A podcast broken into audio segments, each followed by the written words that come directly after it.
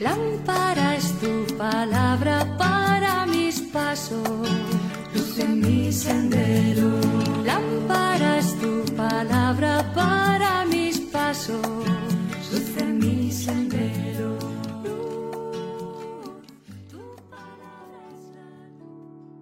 Del Evangelio según San Juan capítulo 17 versículos del 11 al 19. En aquel tiempo Jesús, levantando los ojos al cielo, oró diciendo, Padre Santo, guarda en tu nombre a los que me has dado, para que sean uno como nosotros. Cuando estaba con ellos yo guardaba en tu nombre a los que me diste, y los custodiaba y ninguno se perdió sino el Hijo de la perdición, para que se cumpliera la escritura. Ahora voy a ti y digo esto en el mundo, para que ellos mismos tengan mi alegría cumplida.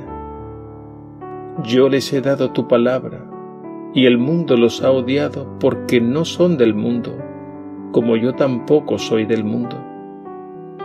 No ruego que los retires del mundo, sino que los guardes del mal. No son del mundo, como tampoco yo soy del mundo. Conságralos en la verdad. Tu palabra es la verdad. Como tú me enviaste al mundo, así los envío yo también al mundo.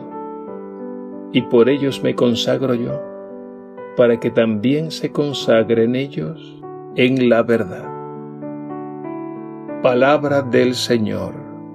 Gloria a ti, Señor Jesús.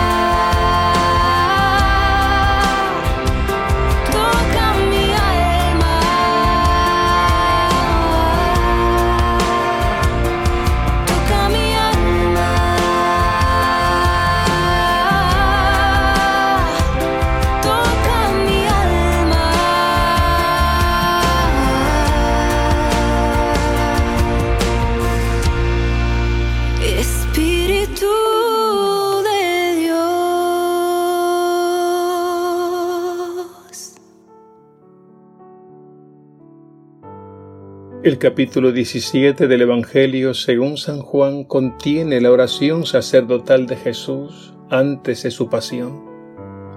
Con esta oración Jesús revela verdades fundamentales, ora al Padre por sus discípulos y los prepara para la misión. En el Evangelio de hoy Jesús ora al Padre en primer lugar para que sus discípulos se mantengan unidos y dice, Padre Santo, guárdalos en tu nombre, para que sean uno como nosotros. Dios es amor, y lo propio del amor verdadero es la comunión. Por tanto, hemos sido creados para la unidad, para la comunión, para la fraternidad, para ser uno. Con esta petición Jesús advierte de un peligro constante, que es la desunión y la enemistad entre los hermanos. Es lo propio del maligno, cuya misión es destruir la fraternidad y la comunión entre los hijos de Dios. Es por ello que debemos estar vigilantes para evitar herir la fraternidad y trabajar siempre por la unidad el Señor nos asistirá constantemente en esta difícil tarea. Y esto que ha dicho Jesús, lo ha dicho para que sus discípulos gocemos de su felicidad plena y duradera. Así lo expresa en su oración. Y digo esto ante el mundo para que ellos tengan mi alegría cumplida. La fuente de esa alegría es la palabra de Jesús, que nos revela la verdad y nos libera del error y la mentira.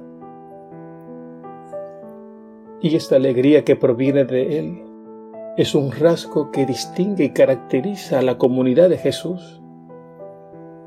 Y esa alegría es tan contagiosa que se convierte en un testimonio para los demás para que reconozcan a Jesús como la fuente de la verdadera alegría.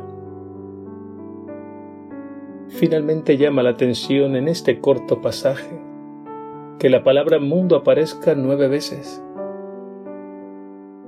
Jesús hace tres afirmaciones con relación a la palabra mundo. Dice primero, ellos no son del mundo. Luego dice, pero están en el mundo.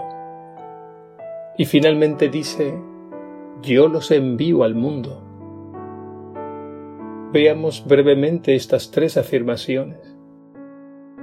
En primer lugar, Jesús dice, ellos no son del mundo. Jesús revela con esta expresión nuestro origen, es decir, a quién verdaderamente pertenecemos. Con esta expresión nos está diciendo que somos suyos y que no somos del mundo. En consecuencia, no debemos esperar del mundo ni aprobación ni reconocimientos. En segundo lugar, Jesús dice, pero están en el mundo. Jesús revela que los discípulos no están ajenos a la realidad del mundo, y que no deben escapar o huir del mundo. El mundo será un espacio de conflicto y de lucha. Por eso Jesús ruega al Padre diciendo, No te pido que los retires del mundo, sino que los libres del maligno. Y en tercer lugar Jesús dijo, Yo los envío al mundo.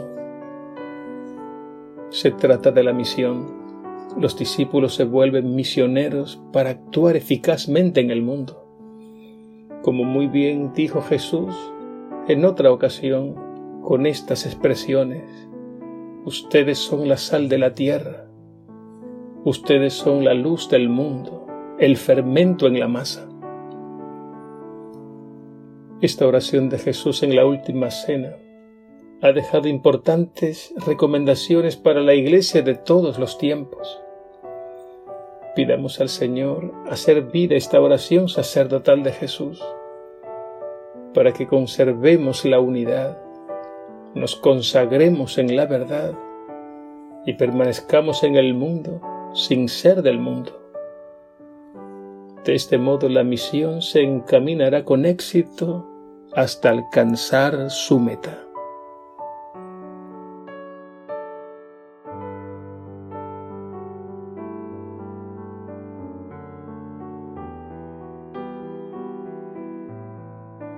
Jesús resucitado, tú eres el orante por excelencia. Estás plenamente unido al Padre e intercedes por nosotros. Conságranos en la verdad. Tu palabra es la verdad y la fuente de la verdadera alegría. No permitas que perdamos la esencia de lo que somos, pues somos tuyos, a ti pertenecemos y al enviarnos a la misión te pedimos, consérvanos en la unidad, para que por nuestro testimonio de amor el mundo se convierta y viva. Alabado seas Jesús resucitado, Dios y Señor nuestro. Amén.